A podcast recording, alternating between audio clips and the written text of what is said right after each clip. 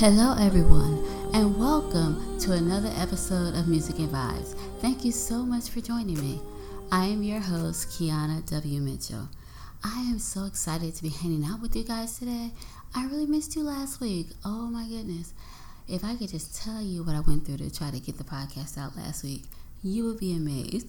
But as you know, it didn't work out very well because of technical difficulties. So here we are today recording a podcast. Thank God technical difficulties have been fixed and we are good to go. Well, let me explain what happened. Last week, um, well, let me just start by saying this. I do not have an office at home. I don't really have a place to record the podcast.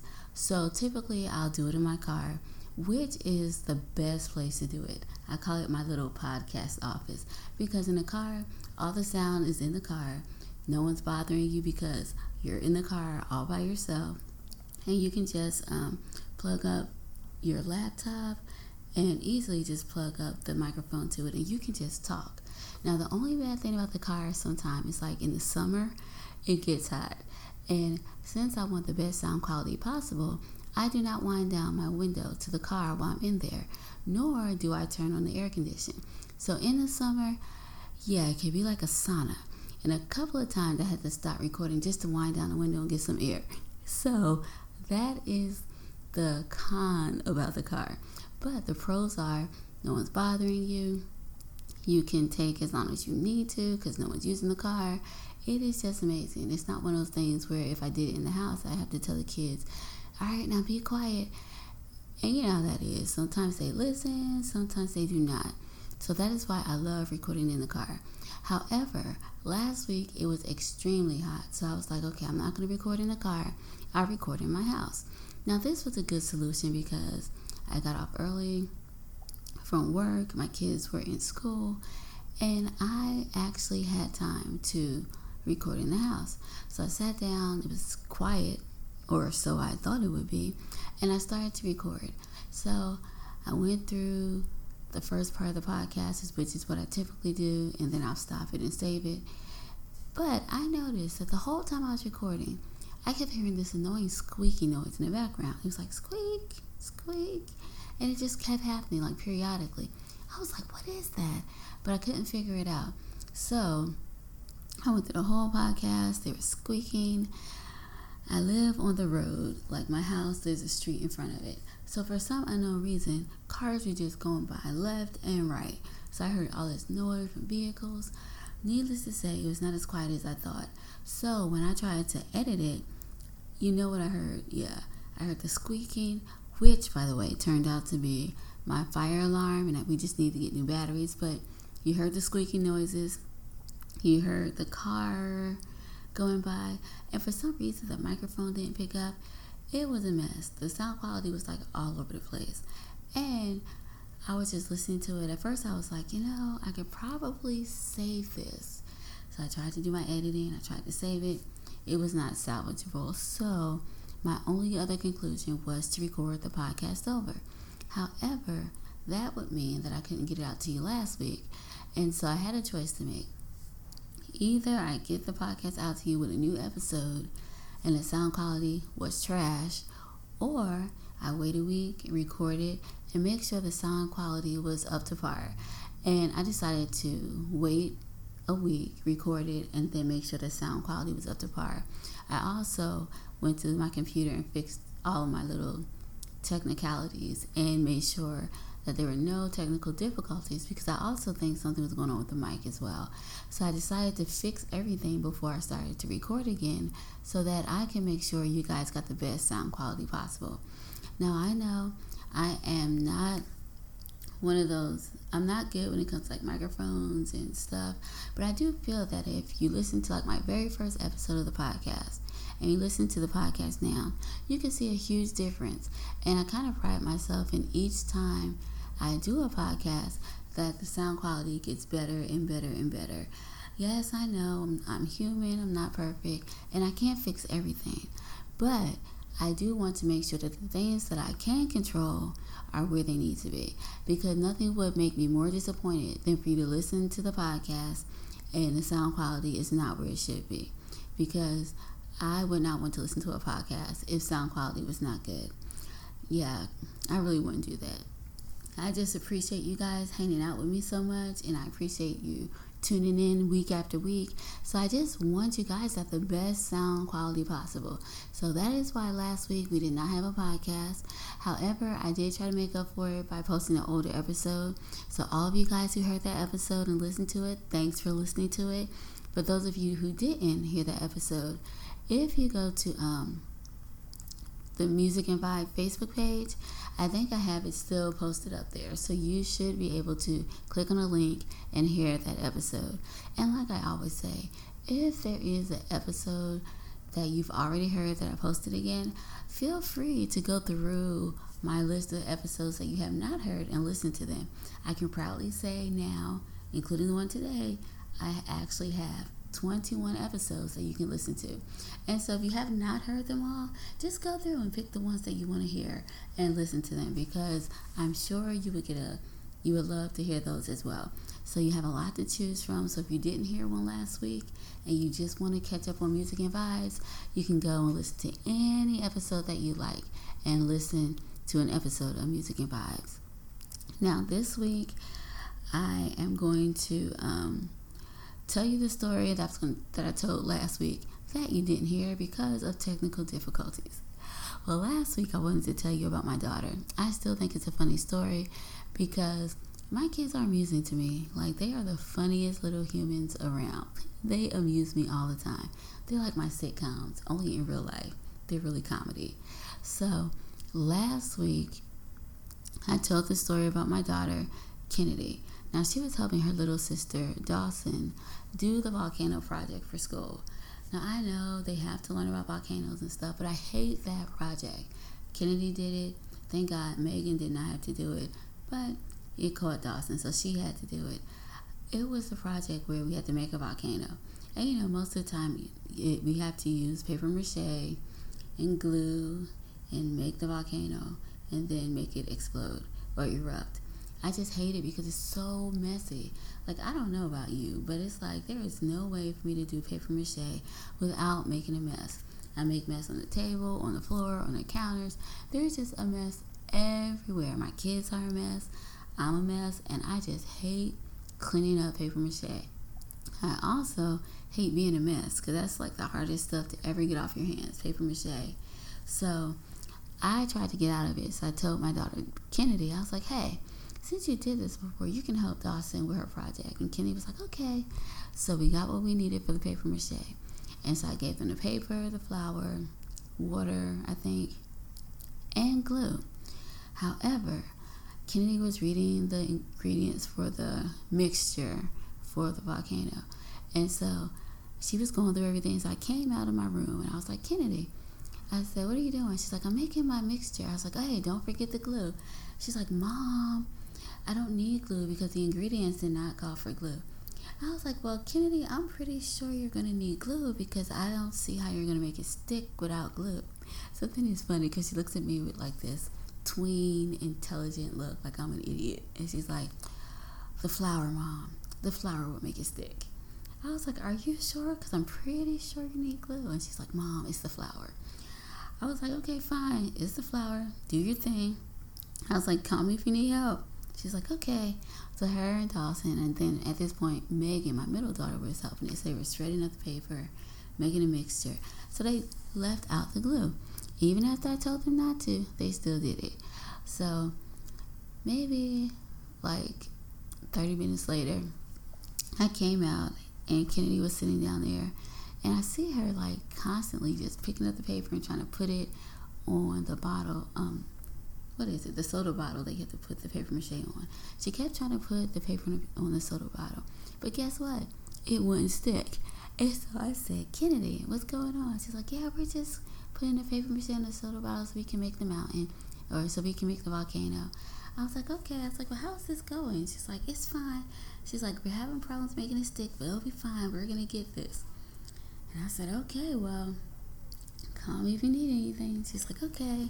So I come back out maybe 20 minutes later, and the reason I came out of my room because I heard Kennedy getting upset, and usually when she gets upset or frustrated, she makes a growling noise. She's like, ah. And I was like, hey, what's going on? She's like, Mom, it's not working. I was like, well, what's going on? It won't stick. She's like, look. And she kept putting it on, and it kept falling off. She kept putting it on, and it kept falling off. And I was like, well, Kennedy, I said, maybe you should just try a little bit harder and see if it works. You know, at this point, I was trying not to say, told you so, should have used the glue. I was waiting for a good time to put it in. You know, I just didn't want to sound like I was rubbing it in. Even though I wanted to, I was like, I'm not going to do that today. So I just told her, hey, just keep trying, see what happens, and um, call me if you need any help. She's like, okay. So finally, 20 more minutes later, she came to me and she's like, Mom, can we just throw this away and start over? I was like, sure, what's going on? She's like, I don't know. No matter what I do, it won't stick. She's like, when we did it before, it actually stuck and it worked. She's like, I don't know what's going on. I don't know why it won't stick. And then I said, I don't know. Maybe because you didn't use the glue. And then she's like, oh. I was like, come on, just say it. You know I'm right. She's like, okay, fine. Then she act like she was being tortured. And she was like, you were right. I should have used the glue. I was like, just a little, say it one more time, a little bit louder. And she's like, okay, fine. You're right. I should have used the glue. I was like, cool. That's all I needed to hear. Uh, and so then after that, she's like, can I just do it over? I was like, yeah. So they threw it in the trash and then they started over. But this time, we didn't do paper mache because that was a mess to clean up for a failed volcano. So we just got um, clay. Yeah, and that just works as well. You just put the mixture in. It was a, it was cute. It was a nice little volcano, and we had less mess. But I thought the funny thing was how I specifically said, don't forget to add glue. She said she didn't need it. Then, of course, as you know, it didn't work out because you can't make paper mache stick without glue. And then finally, she had to admit that I was right. So that was amazing for me because my child had to admit that I was right. But while I was going through all this, I kind of, it kind of made me think of what um, I used to do when I was a kid. It's weird, but all three of my daughters have like something in me, something that I used to do, like one of my personality traits or characteristics. And it's funny because it's like each one of them had that one thing that used to annoy my mom to no end. So it's like I I well, okay, maybe sometimes I'm a little stubborn and I try to do things my way and if it doesn't work out then I just have to learn that way. But my kids are the same way. And the thing that annoys me the most about their little personalities is the thing that's exactly like me. So I was like, wow, I can't believe I did that. So it made me start thinking about all the times my mom tried to give me advice and I didn't listen. And believe me, I came up with a lot. And sometimes, okay, let's just be honest, it never ended well. But it's like the damage was not always as bad as it could have been. Thank God for that. So today, what I want to do is get some feedback from you. Can you remember a time when your mom or dad gave you some advice and you did not listen and things did not work out the way that you thought it would work out? If so, what I want you to do is go to Music and Vibes, go to the Facebook page, and leave me a message and tell me about a time when you did not listen to your parents' advice and then tell me what the result was. Because I am hopeful that maybe there was one of you guys out there who actually had a positive result. Uh, that never happened for me, but maybe it happened for one of you. So go to Music and Vibes, tell me your story about the advice you refused to listen to from your parents, and then tell me how it worked out for you. All right, I can't wait to hear from you, and I would love to hear your stories.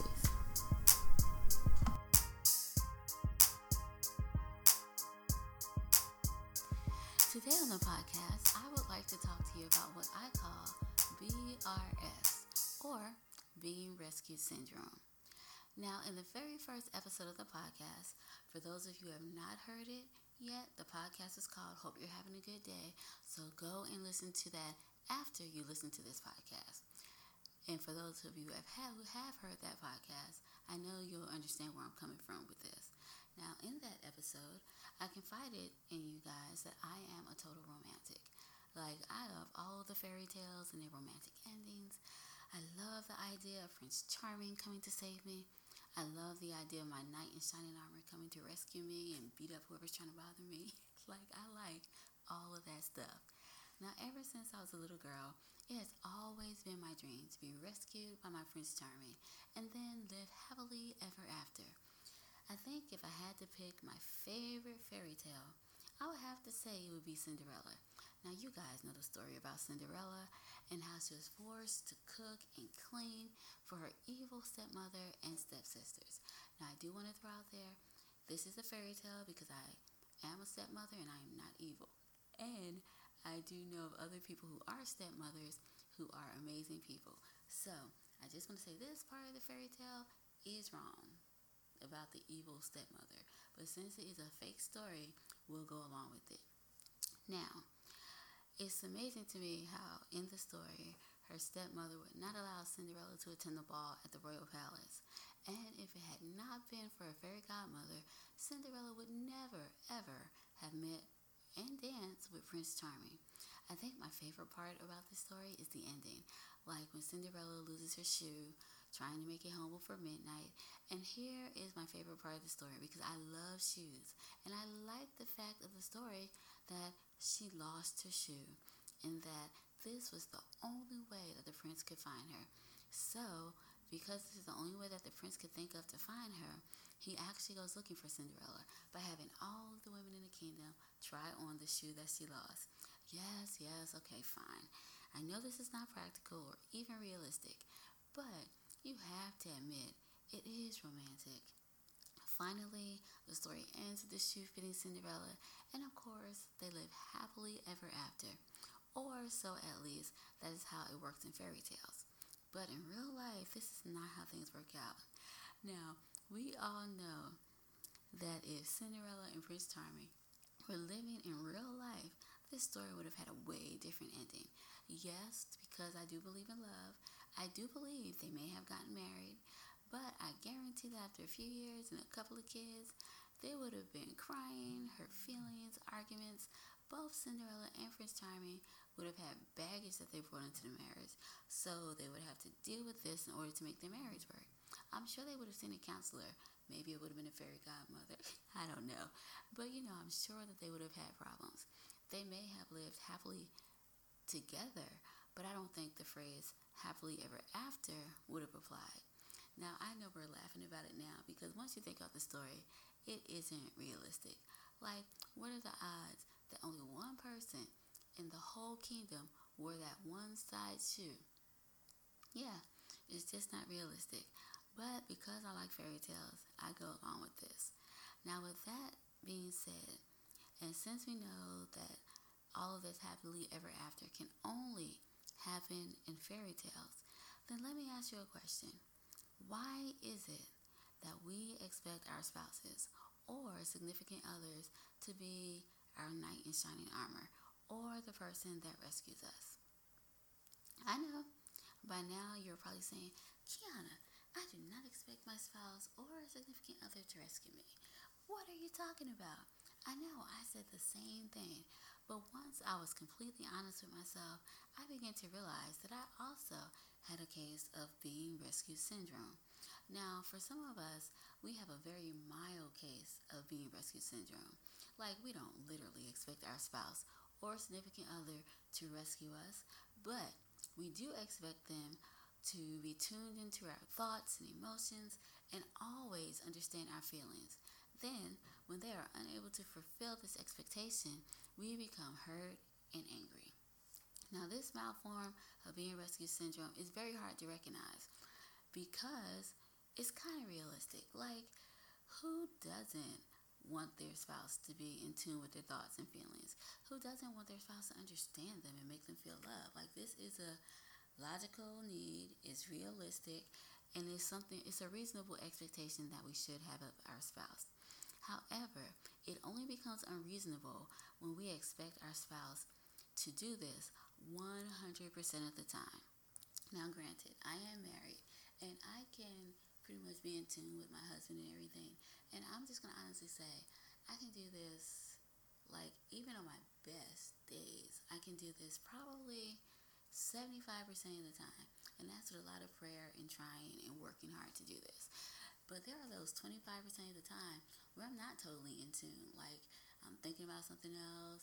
I'm doing other things. My mind's preoccupied with all the other things that I have to do. And there are times that I totally, totally miss what he's trying to tell me, or is a misunderstanding, or I just don't get what he's saying. There are times that happen.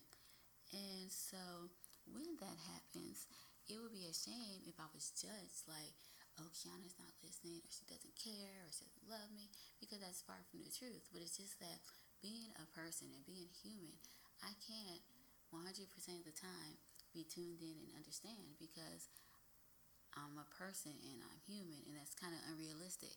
However, this is something that we all have found ourselves doing. Now, I know I found myself at times being frustrated and upset, like, well, he's not listening. How could he not listen to me?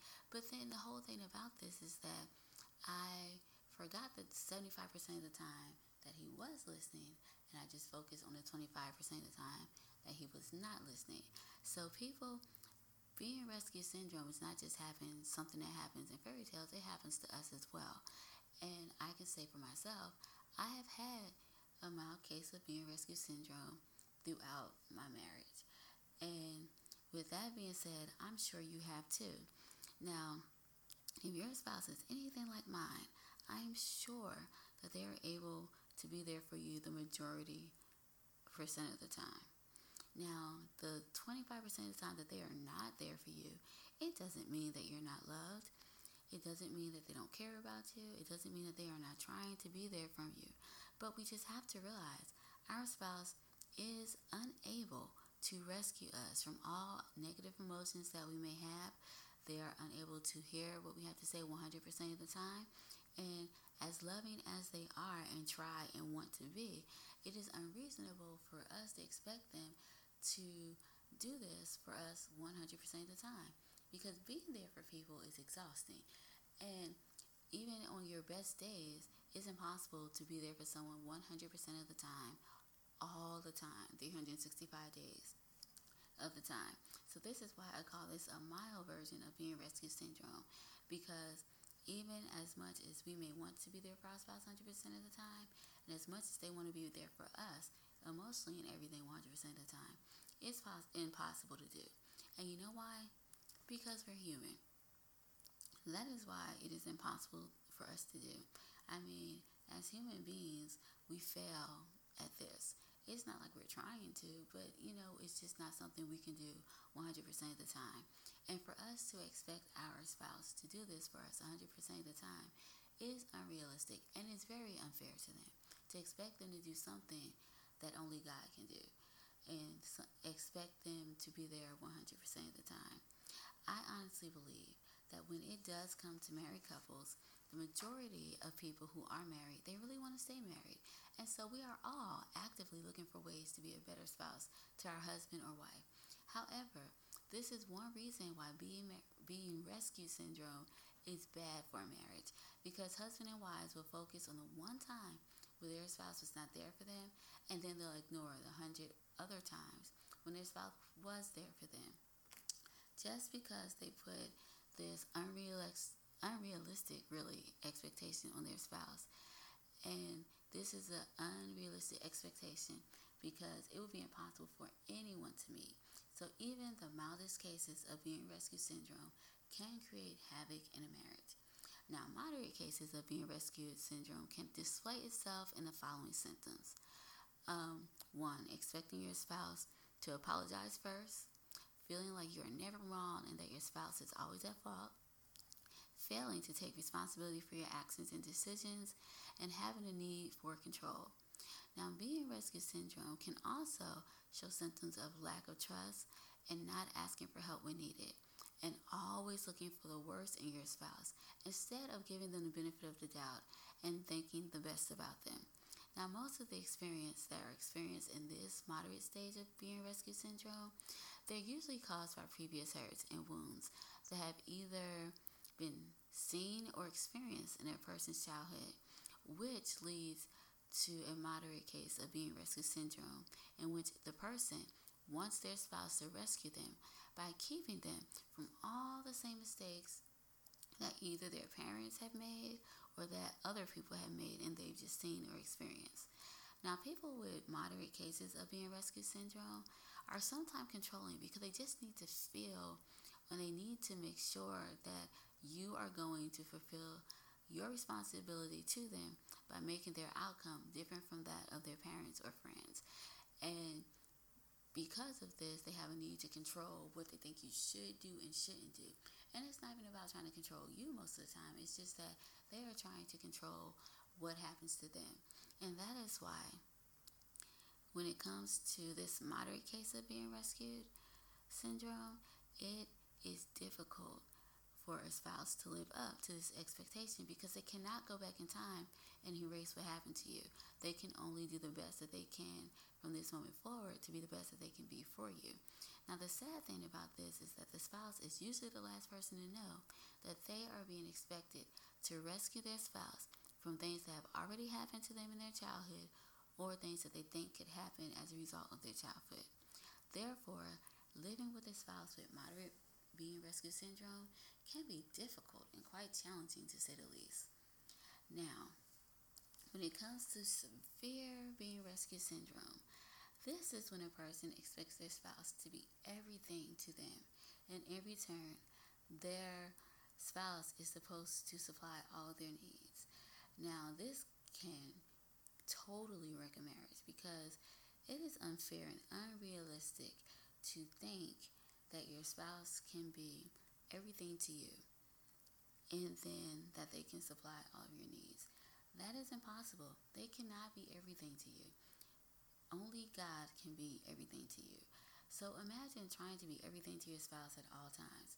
This is overwhelming and totally impossible because you cannot stop them from crying, you cannot stop them from being hurt, you can't read their thoughts, you can't provide all their needs because sometimes as humans we have needs that we don't even know we have. So the only person who can do this impossible task is God. And so for us to expect our spouse to be able to do this is totally unfair. Now that we have recognized that all of us to some extent have had a case of being rescued syndrome, and it's funny because the thing about this is that being rescued syndrome is not like one long thing that happens usually throughout a whole marriage. It comes in bits and pieces. And so you can display like moderate cases of it or moderate symptoms of being rescue syndrome mixed with mild symptoms of it, or it could be just severe. But it's not something that's ongoing. It's like it starts and then it stops. It starts and stops. And so sometimes it can be hard to recognize. Now that we've talked about what some of the symptoms are for being rescue syndrome, I guess the question is how do we get rid of a desire to be rescued? Well, let's just say this. The first step with everything is to admit that you have a problem and that sometimes because of all of the emotional baggage that's brought into a marriage, we have unfair and unrealistic expectations for our spouse. Now, that is step number one. Step number two Step number two is to identify the area in your life where you expect your spouse to rescue you and come up with ways to fill that void. For example, and sometimes it's an easy thing to do, sometimes it may not be as easy. Like if it's an easy thing to do, for example, it would be like a woman wanting to go to the store and she insists her husband goes with her, but he hates shopping. So then she gets mad at him because he doesn't want to go shopping. So an easy fix to that would be get one of your girlfriends who like to shop and you two go shopping. And that way you won't put this expectation on him to have to go shopping when he doesn't even want to go shopping. Or for guys, another quick fix would be if you're married to someone who doesn't like sports and who isn't interested in sports, then don't get mad if your wife doesn't want to talk about sports or watch it with you. It's not personal, she just doesn't like it. So a quick fix for that would be to find some of your guy friends that you guys who you know love sports as much as you and watch the game with them and talk to sports with them about and talk to them about sports that would be an easy fix another thing like if it's more severe and there are like more emotional issues instead of expecting your husband or wife to actually fix this or deal with this, what you can do is meet with a counselor and talk this out with them, and then they can help you determine what you need to do and how to best deal with your baggage and different issues. Now, I am not saying that your spouse should never be involved in your life because that's not true. They should. But I just think that um, instead of forcing them and getting mad to do, instead of forcing them to do things that they don't want to do, and then get mad at them when they may not want to have your, when they don't have your same interest, it's easier to pair up with a female friend or a male friend who do have your same interest, and then talk about that interest with them. And then the things that you and your spouse do have in common, make sure that you spend date nights or some time doing those things with them. Because that way you are freeing them of this unrealistic expectation to do everything with you 100% of the time and to be your everything 100% of the time. And you're giving them the freedom and the room and the breathing space just to be the unique and wonderful people that God made them to be. You're giving them a chance to grow into who God has for them to be.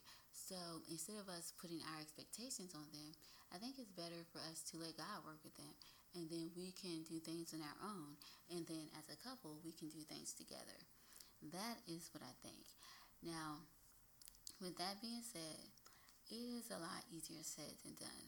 It's easy for me to sit here and say, stop expecting your spouse to be everything to you and, you know, just let that go. But it's hard for some people because you have had this, you want to be rescued, and you've had this syndrome for so long, it's just difficult to let it go. So, what I say is for the third and final step, I would say give all of your voids and all of your expectations to God because He is the only one who can fulfill all of your needs all of the time and be everything to us. So, that is how you get rid of being rescue syndrome. So this week I want to challenge you to recognize the symptoms that you have of being rescued and then give it to God and let Him help you deal with these issues and free your spouse from having to be held accountable for all of these unrealistic expectations that we have placed upon them. Now, the song that we're going to listen to today is called You Came. I wrote this song in 2012, but I feel that it's appropriate for today's topic because it talks about all the things that God can be to us. I think that once we let God be everything to us, we will be able to overcome the being rescued syndrome and take all of our unrealistic expectations off of our spouse. Now, for your listening pleasure, here is the song, You Came.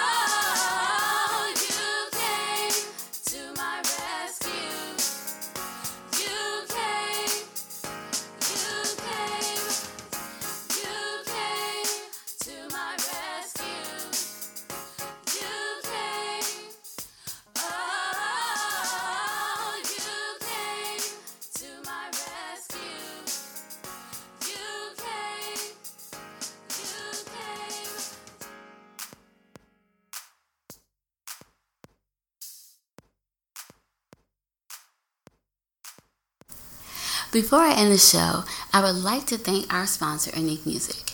Unique Music is a publishing company that represents all of the songs played on the show. So thank you so much for your sponsorship and for all of your support.